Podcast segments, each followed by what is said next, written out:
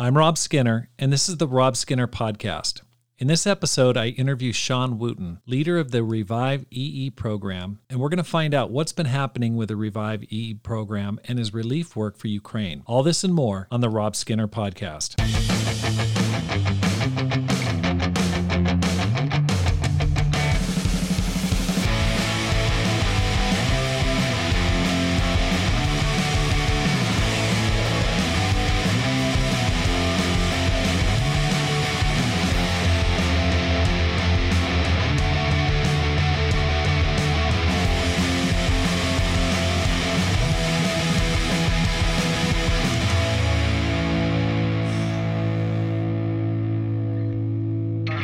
Welcome back to the Rob Skinner podcast. My goal is to inspire you to live a no regrets life, make this life count, and multiply disciples, leaders, and churches. My interview of Shawn Wooten on episode 18, way back in June of 2020, is one of my most listened to interviews. Many people have been inspired by Shawn's life and his example and have commented on it.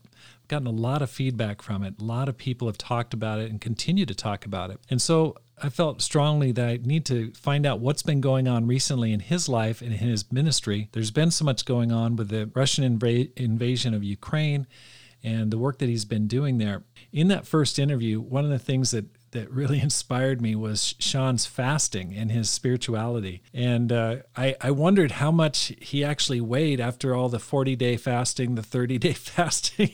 and I did a seven day fast immediately after talking to him, and it was awesome. And have done several seven day fasts since that time. But that was just one of the many ways that I've been inspired and personally challenged by his his life and example. So I look forward to having him on the program. Shawn, welcome to the program. Thank you. Thank you, Rob. And did you play that guitar segment? Uh, like I see the I, you know, I sure wish I I did not play that. That's borrowed. Okay. that would be awesome. So anyway, okay, can you give give me an overview of wh- what you've been up to since June of 2020? I mean, it's it, there's a lot been happening. Yeah. Okay. Um, first of all, it's great to see you. I I get to see you. This is Zoom, but um, but I've also I'm equally inspired, and I think uh, Rob, you've definitely kindled a spirit in me several years ago that even inspired me to go off on a revive. Um, I know I know your listeners know you, so I don't have to explain to them who you are, but uh, I do appreciate all you do for the kingdom and to inspire churches and disciples to be their best for God. So God bless you, bro, and keep doing what you're doing. It's it's having a profound impact around the world. So thank you. I really do appreciate that. That, that means a lot coming from you. So um, thank you. Oh, amen.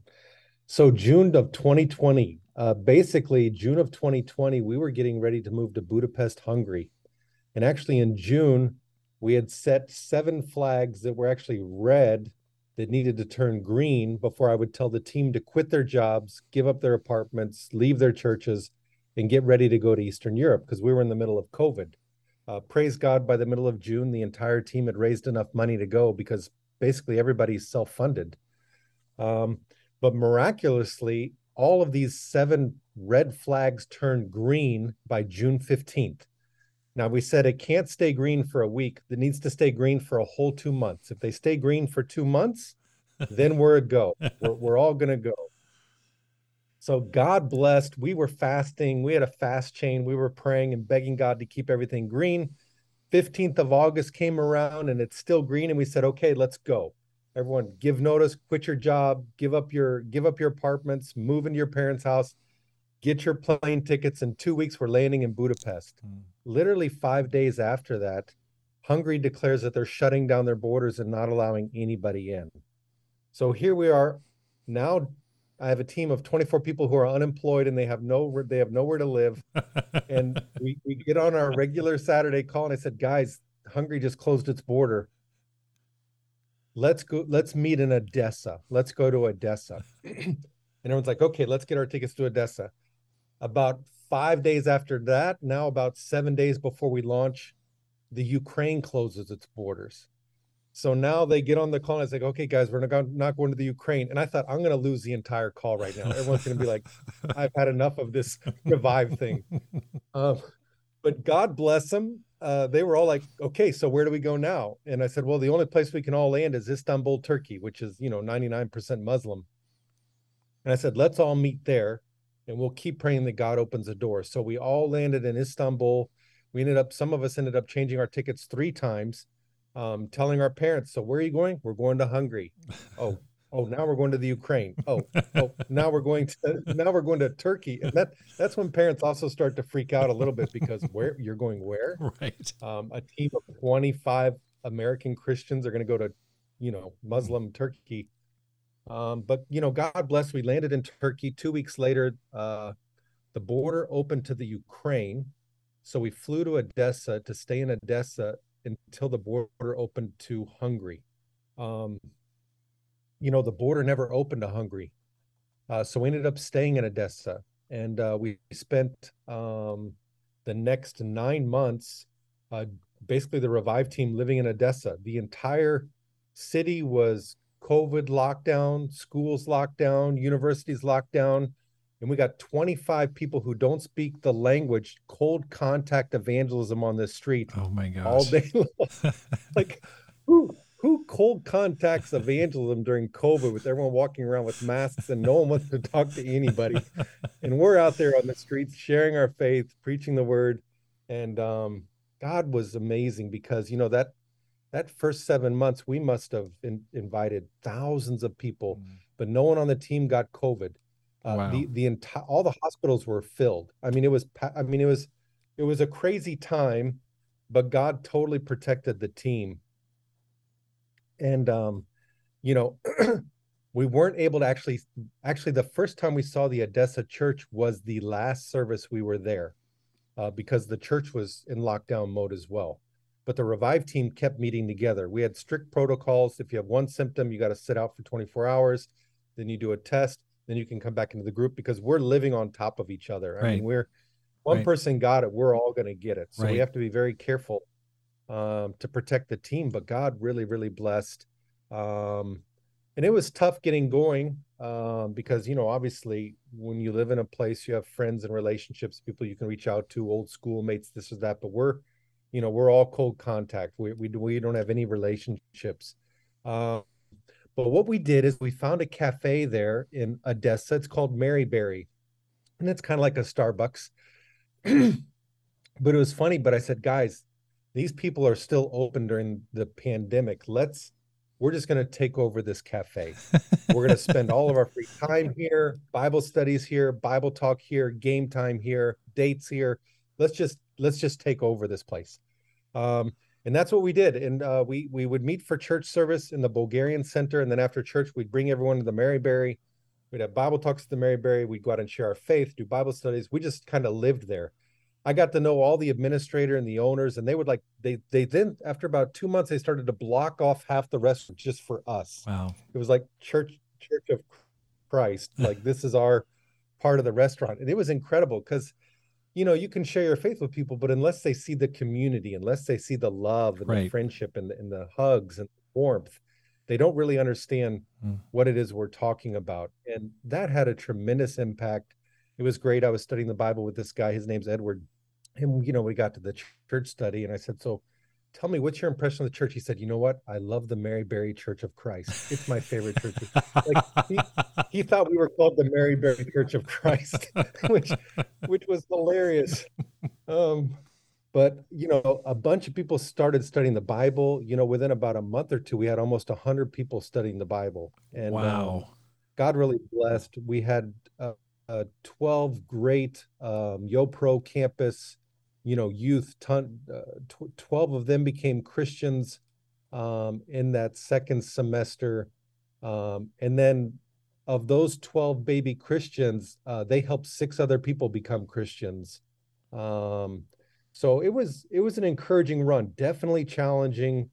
We weren't ready for the language. The church wasn't anticipating us coming. Wow. Um, it was just all last second. We landed there but it also and it wasn't it was encouraging because the very last sunday we were there the church finally came out of covid restrictions and they actually saw the revive team for the first time in nine months. Oh my gosh and they saw those they saw these 12 baby christians for the first time in nine months. And wow. just you know all all this it's and it was it was incredibly inspiring um just to to see and be with the church obviously with the leadership and we were we were connecting all along but yeah so that was that was Odessa little did we know at that moment god was connecting the revive team with the church that was going to flee into the next city we ended up to and ended up in. Um, but it was a great it was a great run. And you know starting in about february while we were in Odessa that's when we started to to recruit the team for 2.0 so you're building a new team while you're still in the second half of the previous team. Mm. Um, and then you start training that team in march and april and one of my favorite things to do to train a revive team is give them your book um, which is is necessary. It's actually the only required reading for the Revive team is to read your book. so, thank you. Uh, but yeah, so if you're listening to this podcast and you haven't read Rob's book, although you, I think you have more than one book now, don't you? Or do you have more than one book? Yeah, the, I think the book you're referring to is How to Plant and Grow a Church. And then yes, the second yes. one is uh, Courage: How to How to Make This Life Count. Yeah, but okay. thank awesome. you, thank you. I appreciate the. I need a, I need a copy of the second one. Bro. Okay, that'll I'll... become our, most likely to be our second required reading. I'll send so, that to you. Um, but yeah, so then we, you know, we had a break during the summer. Um, it was COVID, um, but we got the second team ready, and this time we were planning on going to Zagreb, um, and uh, the Hoovers moved there to Zagreb to get ready for the revived team to come, and uh, you know, we learned from our mistakes before, so we started the document process much earlier um, to make sure we could get into Croatia. Submitted everything on time, um, waiting, waiting, waiting, and uh, by mid-August we didn't get our Croatian documents, and nobody knew why. Um, so September one rolls around, and I was like, I was like, guys, we we shouldn't land in Zagreb until we get our documents. Um, but this time the team was from eight different countries, so it's a very multinational team and we kind of did the, the the calculating that probably the best place to land um, would be Chisinau, Moldova. We could all land there and not need a visa, and and that would be the simplest place to probably land. So the whole team lands in Chisinau, and we're thinking we just have to wait a couple weeks before we'll go to Zagreb. Um, so we did our little introductory two weeks team building thing with the team, which is always very encouraging and we still didn't have our documents. I said, well, let's just go out and share our faith and set up studies. Let's just go out and invite people to study the Bible. We're not going to be here very long. Let's just see who's open. Um, walk up to people and say, hey, you know, what do you think about God? What, what, do you think about the Bible? And then just say, would you be interested in looking at the Bible? Like, are you doing anything right now? And just ask people right there. And uh, if they're not really willing, give them an invitation to church. But if they are open, let's just let's just ask them to a cafe and jump right in there and start studying the Bible um, probably in the next two or three weeks, we had over a hundred people studying the Bible. Wow! I mean, it was unbelievable the openness and the desire. And I was scratching my head, thinking, you know what? I'm not sure we should leave here right now. Wow! Even if we get our, I mean, do we leave all these people behind? What do we do? Right. Um. So we we, and interesting enough, um, we we found this hotel here that has like a conference center because Kishinev was also in lockdown at that moment. Um, no universities were meeting. You couldn't go into a hall without a COVID, uh, uh, te- you know, what is that called? Vaccine card. But in this hotel we stayed, we were the only ones here because no one's traveling. And they have like four meeting halls that can all hold like 100 people each, even 200. Wow. And the owner of the hotel said, well, if you live here, you can just use the halls. You don't need the vaccine cards. So we thought, let's just stay here. So we're all living in like this dorm uh, that has meeting space. And we started to invite people to Sunday services, and people just came out. I mean, uh, it was there was just we just had a lot of people come out. A lot of people wanted to study the Bible. We never heard back from the Croatian authorities, and it looked like well, I guess we should just stay here. Um, but you're only allowed to stay here for 90 days. So we started to figure out that we can't stay here more than 90 days. We submitted documents here for Moldova. We were told that wasn't going to be a problem. Um, we basically took off for Christmas, and right as we took off for Christmas, we found out we were reject were rejected for our documents to be able to stay in Moldova. Half the team left their stuff here, and they had already left. And we found out the day after everyone left that we can't come back here. Hmm. So people left their stuff here, and I said, guys, let's meet in Odessa then. Let's meet up in Odessa because we can't go back to Moldova as we're waiting to get to Croatia. So it's like, it felt very. It was. It was a little bit. You know, you feel like homeless, right? I Right. mean, pilgrims. So we take a Christmas break. We come back to Odessa. Um, So Ina okay, so this is this is the Christmas of 2021 2022, right? Is am I got Exactly, the time? Okay, so yeah. just just a year ago. Yeah, just a year ago, right? So we re- reappealed with our documents, um, and uh, we're sitting in Odessa. Uh, in the two weeks we're there, God bless Ina. She shared her faith with her sister. Her sister came out to church, studied the Bible all 14 days we were there, and got baptized the day we left. Oh my gosh. Um, but while I was while we were sitting there in Odessa the first two weeks of January, I started to get calls from the embassy saying, "We're going to be invaded." oh my gosh. um, there's going to be a war. This is Jane. This is a month and a half before the war actually started. You know, the embassy. They're like, you got to get out. You got to get out. And there's, you know, there's four, there's four levels of warning. Warning one is don't come. Warning two is you need to leave. Warning three is we can't protect you. You're on your own if you stay. Um, and we agreed that once we hit level three, then we have to evacuate the team. Um, so we got level three. The embassy sent the letter and said, you are now on your own um, do not do not reach out to us once this starts. wow. Um, and that's from the U.S. U.S. really- embassy in Moldova. yeah, U.S. embassy in Kiev. Oh, in Kiev. Kiev. Okay. So uh, they were saying invasion was imminent. Although I think in January most of the world still didn't think that was going to happen. Okay. Um, So now hold on one second. So you're in Moldova. You didn't get your visa renewed, so you had to go back to Ukraine, which was your home prior to- that. And so then we're well, talking. yeah. So we right. So we took the team. Actually, we had planned even before we got rejected with the Moldovan documents. I mean, we've been doing this now long enough to know anything can go wrong with our documents. Right. So I actually told everyone when you go home for Christmas, fly back to Odessa. And if there's not a problem, we'll just take a train across and it's all good. But if for whatever reason uh, Moldova rejects us, we got to have somewhere to land. And I didn't want to land in Turkey Okay. um, because we could encourage the Odessa church, the baby Christians from the previous revive. It won't be a waste of Right. time if we land there in Odessa. So we we we all came back in Odessa. We figured we'd spend 10 days there, then go back into Moldova, but we got rejected. Um, so the 10 days turned into 14, and that's when we started to get the calls from the embassy. And I said, okay, let's go to Turkey then. Let's wait in Turkey until we can get back into Moldova. So we took the team to Turkey. Um, and literally, there's 21 days the government has to give you an answer whether they're going to let you get your document or not. And it was on day 20, and the director of immigration, our our brother Slava, walks in, and the director of immigration says, "I'm not going to sign this. I'm not letting your people back in. I'm going to reject their documents." And he said, "Based on what?" He said, "I just don't trust your organization." Like he he just I we think he maybe wanted a bribe. We don't Wow. we don't know what he wanted, but he wasn't he wasn't going to let us back in. So Slava that night goes home and he's discouraged and he goes out to his garage to feed the homeless dogs around his home. And there was a guy who owns the garage next to him that walks up to Slava and says, Slava, you look really discouraged. What's wrong? He said, Oh, it's a long story. He said, Well, tell me. He said, Well, my friends, they're supposed to come, but the immigration has rejected their visas. And now they won't be able to come back for the next 80 days. They're going to have to sit in Odessa or Turkey for 80 or 90 days until they can come back uh, to Kishinev. And there's like, you know, there's like 100 people studying the Bible right now Right. um, that are waiting for us to come back. And you know, Slav is all discouraged. And and this guy, it was hilarious because this guy says, you know, maybe my wife could help you. And Slav was like, what, what do you mean your wife can help me? How is your wife going to help me? And he said, Well, my wife actually is in charge of the anti-corruption committee that investigated the Department of Immigration last year, that actually fired the previous director of the Department of Immigration because he wasn't dealing legitimately with people's documents. oh my gosh. Whoa. So Slav, this guy's wife is the head of the anti-corruption who was just in the weeds in the in the uh, immigration department.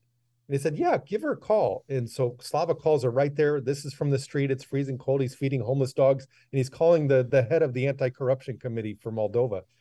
And this woman said, "So, did you submit it? Did you do this? Did they give you a reason? No. Did they this? Oh, she said, well, I'll go in tomorrow morning. I'll fix that."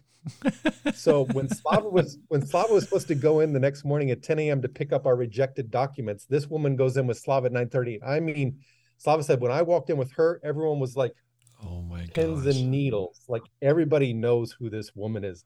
She walked into the director's office, walks out in five minutes, and says they'll all be signed. They've all been approved. Your friends can come home tomorrow. Oh my god! And I mean, there was wow, like this, just unbelievable last minute, last hour feeding homeless dogs at a garage at 10 p.m. That nine o'clock the next morning, our all of our documents went from being rejected to accepted. Wow! And um, within 24 hours, we were on a plane out of Istanbul back into Kishinev.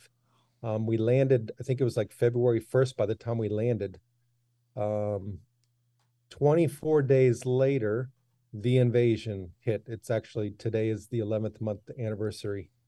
Um, and, uh, you know, it was, I got a call at 5 or 6 a.m. My daughter came running down saying it happened. Our Kiev is being bombed, our home's being bombed. And the three of us just sat on the edge of the bed and just started crying Mm. and we prayed. And um, immediately calls were coming in of disciples because you know they they bombed a lot of the different cities.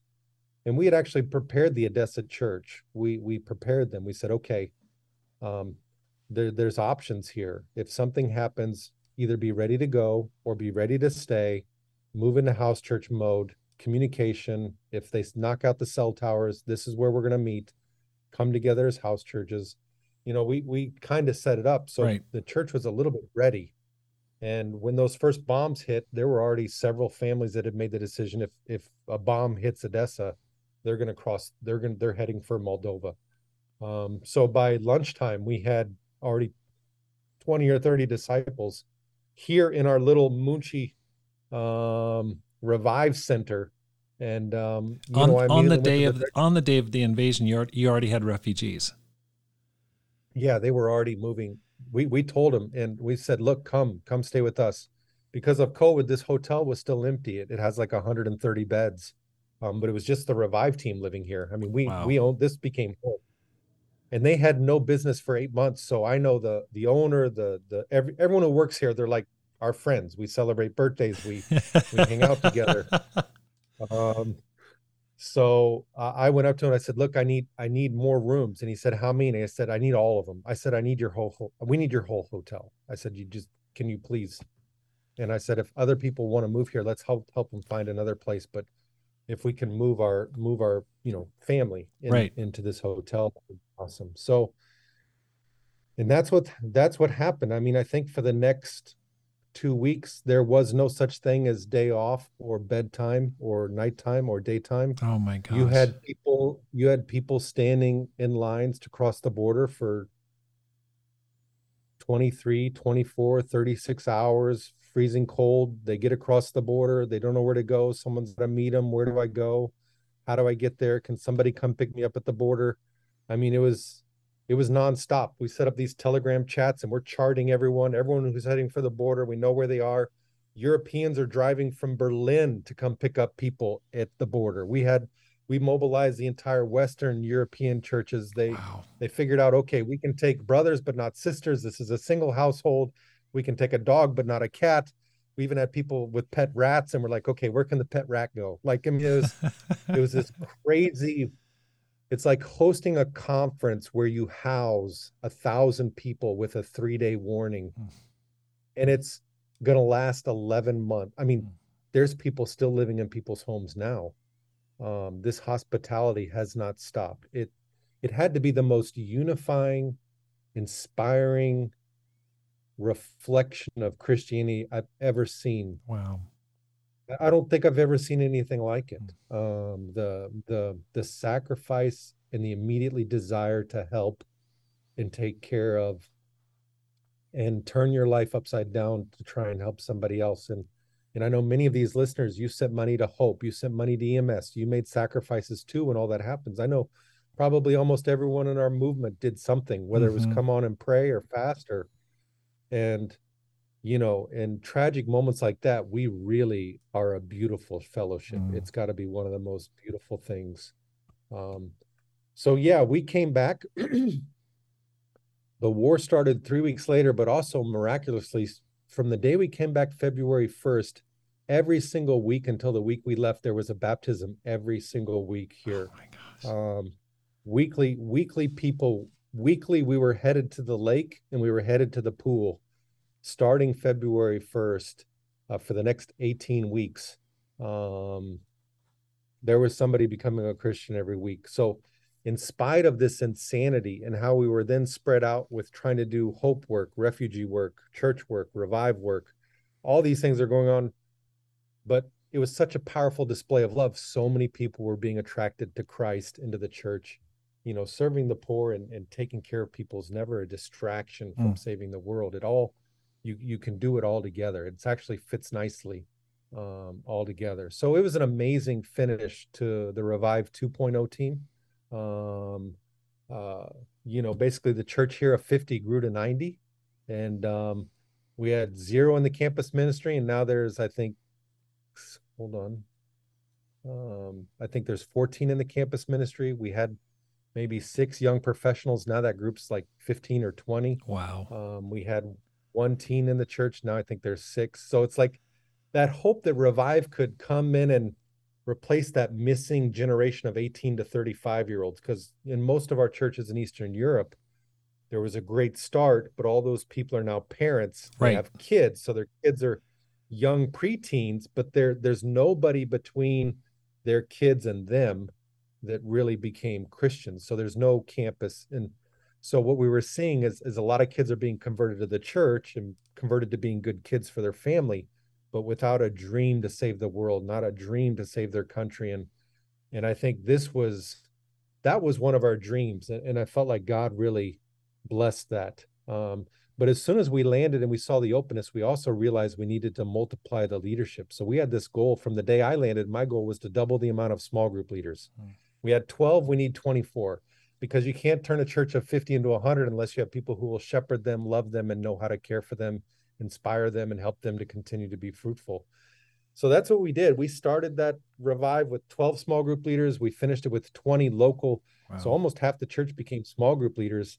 Uh, but now the church is at 90. So we're we're praying, um, you know, to continue to expand the church, grow the church. Okay, 3, so 3.0. Uh huh. So go ahead let me just ask a few questions. So there was a small church in Moldova before you guys arrived. Okay, so there of, of about yeah. 50. Now I got to be honest. Yeah. I'd never heard of Moldova before. Um, right. Before you arrived there, I did not. I'm.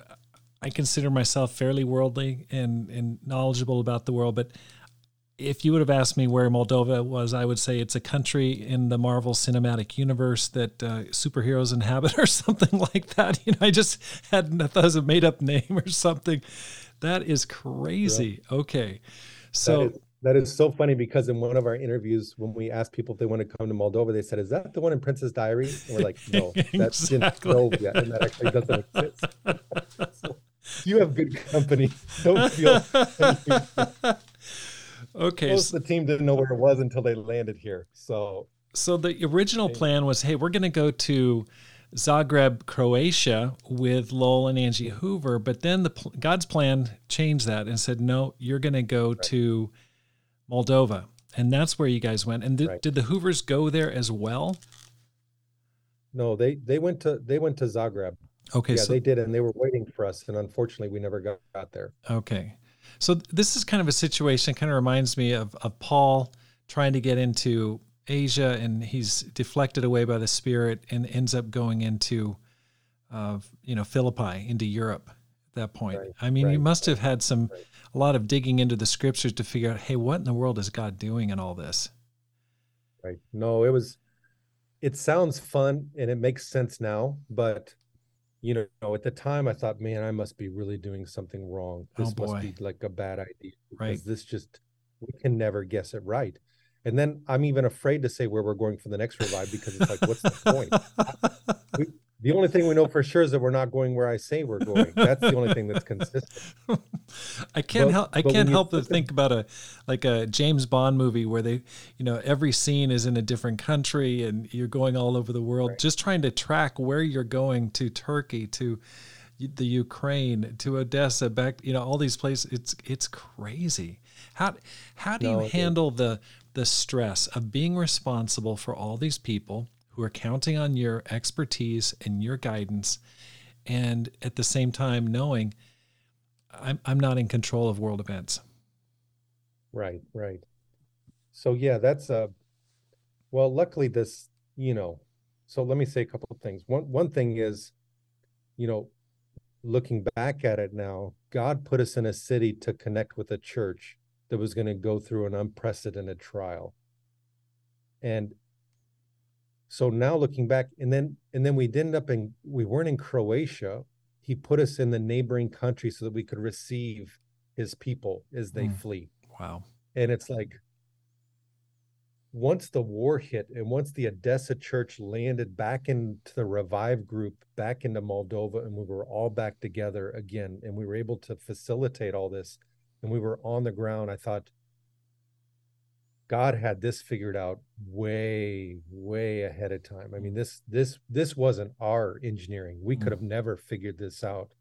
But there could be no more appropriate path for the revive team to set us up for what's going to be definitely historically, you know, we're Eastern Europe, right?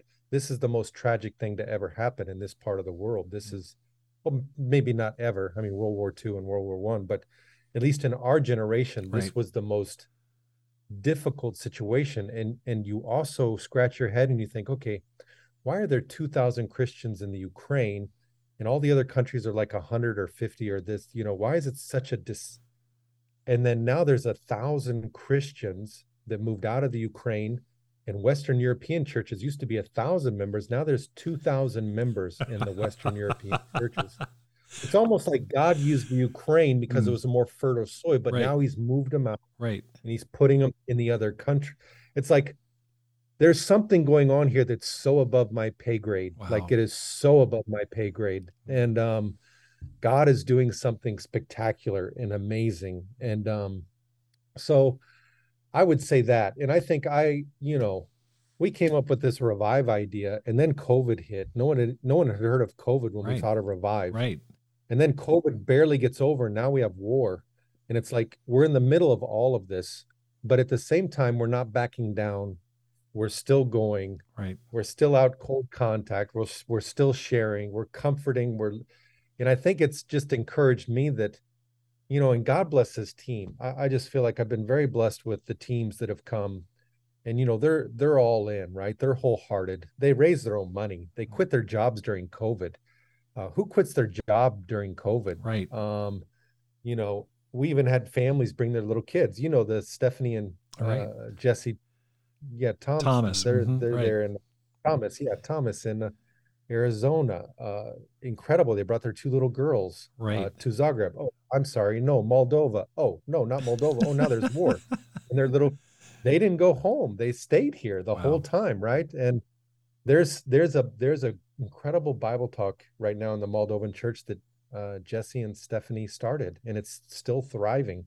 And everyone still remembers how Jesse and Stephanie started it. It's like, and that was the dream. Come on, revive for a year and leave something behind wow. that will change this church for generations. Mm. And I just think that's that's exciting. But I think for me personally, um, you know, I, I think it was time for us to move on from the Ukraine. God raised up an eldership, He raised up a lead evangelist. We could have happily stayed there forever just because it was home. Right. But there was need, right? There was 16 other countries that don't look like the Ukraine as far as evangelization is concerned. And I think the Lord helped us detach, kind of detach from what made us most comfortable. And you know, we packed up our two suitcases, right? That's all we could take. It's all you can fly with. I had one big suitcase, one small. To this day, that's that's what I have. That's what I own. Wow. When when I came home for Christmas, I brought everything I own. It's in my suitcase. and then Delta loses my suitcase. It lost my suitcase at the discipleship summit, then lost it again over Christmas. Um, but luckily, Delta lets you go shopping and buy new clothes. So I got seven fresh T-shirts, seven fresh socks, seven fresh underwear, wow. whatever. I mean, but you know there's there's also a it's you know i think i feel in, and praise god for my wife we we feel like this is a great use of our life right now. Mm. um so it's kind of our dream to do this until 2030 wow. Okay. Um, continue to go to different countries. Okay i've got uh-huh. a lot of questions just popping up. First of all um let's let's talk a little bit about your wife. Your wife is russian. You're yeah. Um, American. Your your kids Ukrainian citizens. So how, no, they're, they're they're- half Russian, half American. okay, so they're half Russian, half American, but born in Ukraine or born in So they were they, they were both born in Moscow, but my daughter would definitely say she's Ukrainian. okay. Um, you know, we moved to the Ukraine since she was five. She went to grade school, high school, and now she's in college in Ukraine right now. So she's she's in her mind clearly Ukrainian. How do you Andrew probably sees himself as Russian, and and yeah. So I mean, there's got to be so. How do you navigate the war with all of those countries converging right in in the midst of your right in your family? Um, so, um, you know, I think, um, that's a good question, and I'm not sure I could probably cover it in this podcast, but I think I'm incredibly, I, at least I try to be, and basically life is, because I've been overseas now for 32 years, right? Oh I haven't lived in. America for 32 Right, years. Right, right. So I was 20, 23 when I moved. So I've spent 32 years overseas, 23 years in America. So I, I don't associate myself with any particular nationality. Um, so, um, yeah, I, I think, and, and, and we teach this to the church and, you know, I host almost an, a daily prayer time where we just keep, okay, our, our citizenship is not on this earth. Um we we don't belong to my old self died my, my new self I, I live for this other kingdom. Um now if i do have a citizenship i'll use that to win people. Hmm if i'm living in a country i'll use that to win people but my only goal is to win people. It, it's it's i don't have a a patriotism so to speak. I have a gratitude. I have a gratitude for the, the great things that america's done and provided for me. I have gratitude for moldova right now as it protects me and takes care of me. Um, there's gratitude um but there's not an allegiance so to speak. Hmm um, so um, I've lived most of my life in countries that don't trust or like America. Um, and, you know, and political things shift, right? There's a time when Ukraine liked America. There's times when it didn't. There's times when Russia was more favorable. There's times it's not. I just try and be completely, I just don't, I just don't engage with it. It. Um, I feel empathy for the people. I hurt for the people. Hmm. Um, I want to protect them, and I want us to convert people through this. And Right. we've had about five refugees just accidentally, and I'm quoting with my fingers, accidentally wind up in this refugee center who got baptized and became Christians, Wow. which is such an ironic thing because they'll say the greatest thing that ever happened to them is this refugee status because if they didn't become refugees they wouldn't have gotten they wouldn't have become christians so that's so it's so upside down um but yeah we we're we we we stay out of politics and we always have as a family because there's no there's no good end to that discussion. Right. um you know we never discuss politics or national things. I look for the things i love about russia and there's still things i love about russians. It's it's one of the most beautiful people and i love the culture um, i love the ukraine i love the people i love moldova i've actually now totally fallen in love with moldova i could stay here my life And something tells me when we move to romania i'm going to become just a huge fan of romanians but you know i just think that's that's the way we should be Th- this life's so short let's just yeah, that's just right. win people That's right. So, what are your plans going forward? You talked a little bit about 2030. What, where do you see things going? What are your plans for reaching, continuing to reach Eastern Europe? I mean, you must have to still make plans, even though they may blow up as they have. Right. What's your? Right. Can you give at least your, your best guess? Sure. Yeah. No, right now we are we are aimed at Bucharest, Romania for 4.0. Um, so we're gonna start working. We actually just started working on the documents. Um, we're gathering the team. Um, there's probably another month for people to fill out fill out an application and come on Revive 4.0. Um, basically we'll try and pick the team by March 1st or mid-March, and then we do the fundraising because we're kind of self-funded.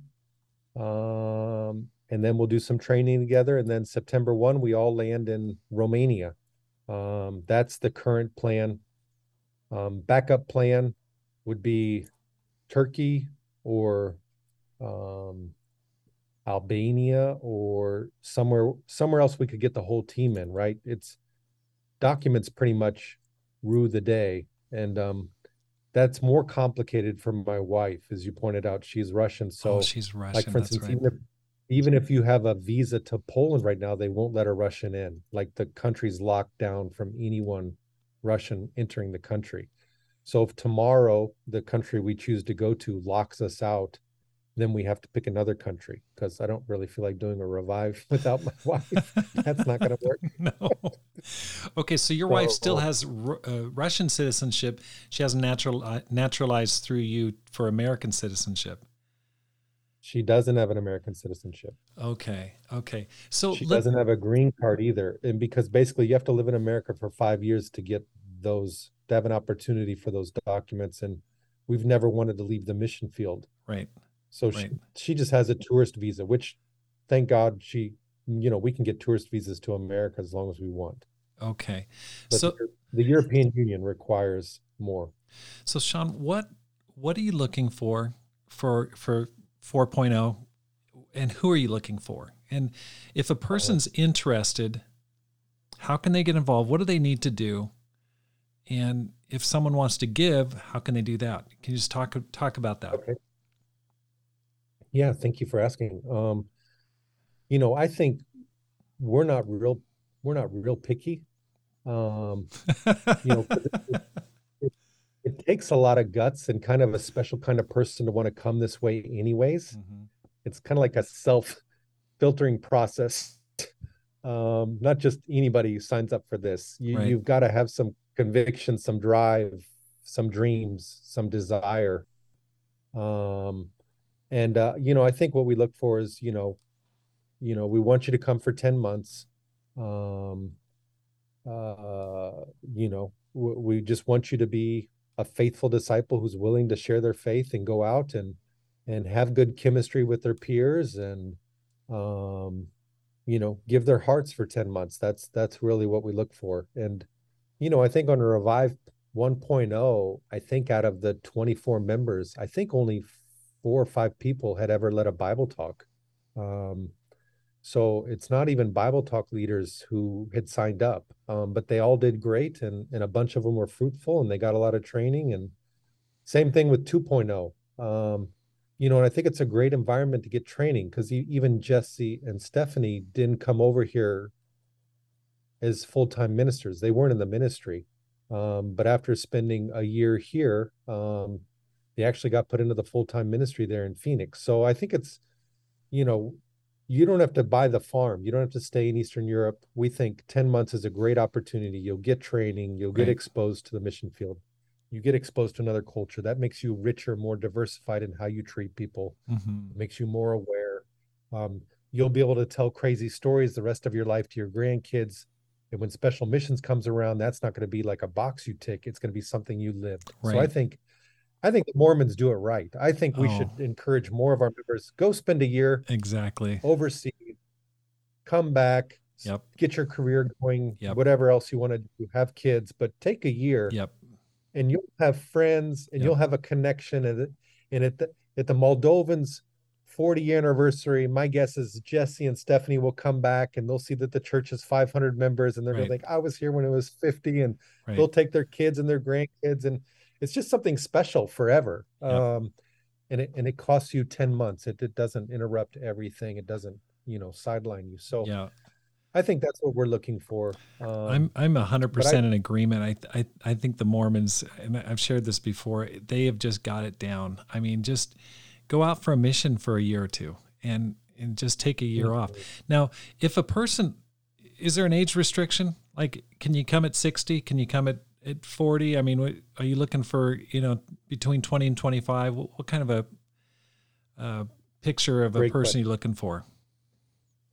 Right. So the oldest person we've ever brought on the team was 76 um, the, the, the youngest person we ever brought uh, was 18 Wow. Um, so we actually we actually had a kid just right out of high school before he went to college decide to come um, and do a year of revive. That's awesome. Uh, on this team, uh, we have a 20 year old girl um, who did actually one year of college, then she took a year off, then she's going to go back and finish her college because I think it's important to finish your you need to finish your education wherever right. you are. Right. Um, but to take a gap year or come spend a year, um, and then you know we do have Yopro. Then we have our Caleb's, right? Those are the empty nesters, um, the Evstathians, and um, please be praying for Anne. She was just diagnosed with cancer, so she oh has gone back to the states. Um, but some Caleb couples, you know, I think that's one of our strongest suits as a movement. I mean, I walk into the Boston church or I walk into the Phoenix church.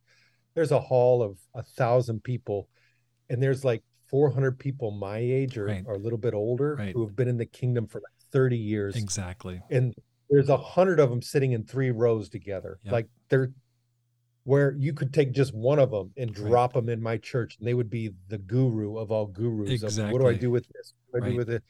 I mean, there's so many ways they could be used. And I think our empty nesters, once you become an empty nester and you retire, go. Yep. Go, go. Get out there. I mean, you do need to continue to build the local church. So not everyone needs to go, but you know, you could find 10 couples and say, who's going this year? Let's right. let's let's let's fan out and let's encourage. Right. Um I know Kevin and so Eric, I know I know Kevin and Erica Lou from our church definitely want to go and are, are, talking to you about that, and they're planning on going in September. So that's exciting.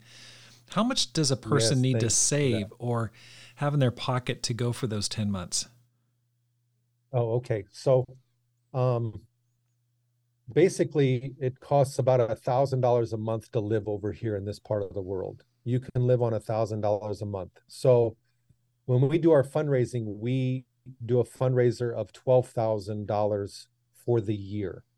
That's 10 months at $1,000 each, then $2,000 for travel. So you could go back and forth a couple times and be able to cover your travel expenses.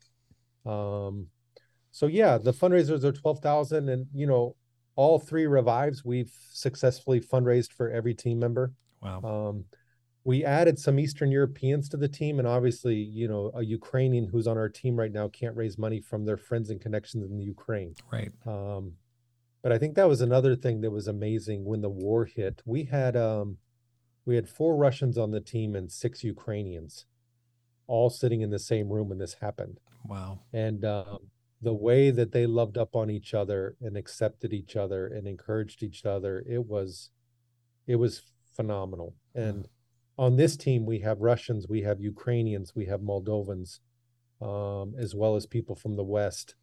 Um, but it's a special it's a special culture that Christ builds when He is the center and not yeah. current affairs or views or things that are happening.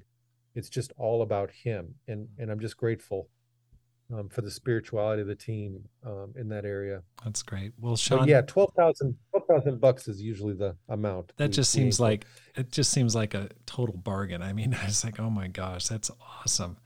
Thank you so much for what you're doing. Thank you for your example. You you are what I would consider to be the indispensable man. You're in the in in position at just the right time. God's used you clearly, and it's exciting. And it it's. Cool gives me a great sense of uh, of respect and pride to call you brother. And it's I know that you inspire me and many many people across the world for your example of commitment to Christ and His mission. So all the best to you going forward, and all the help that we can give you, we certainly want to. And I, I hope the listeners uh, really respond and uh, people and resources flood your way. Amen. Thanks, bro. Appreciate that. Thank you. Thanks Amen. for thanks for the time. Amen. Thanks, bro. Thanks for listening to the Rob Skinner podcast. If you're enjoying it, I'd like to ask your help and support through one of the following. First of all, hit the subscribe button. Secondly, let your friends know about the podcast. If you've got a podcast that you really enjoy, an episode that really hits you, just send the link to a friend and let them know about it. And finally, read and review one of my books How to Plant and Grow a Church or Courage How to Make This Life Count.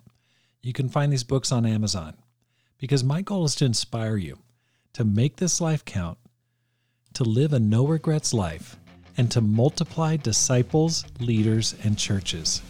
Have a great day and make this life count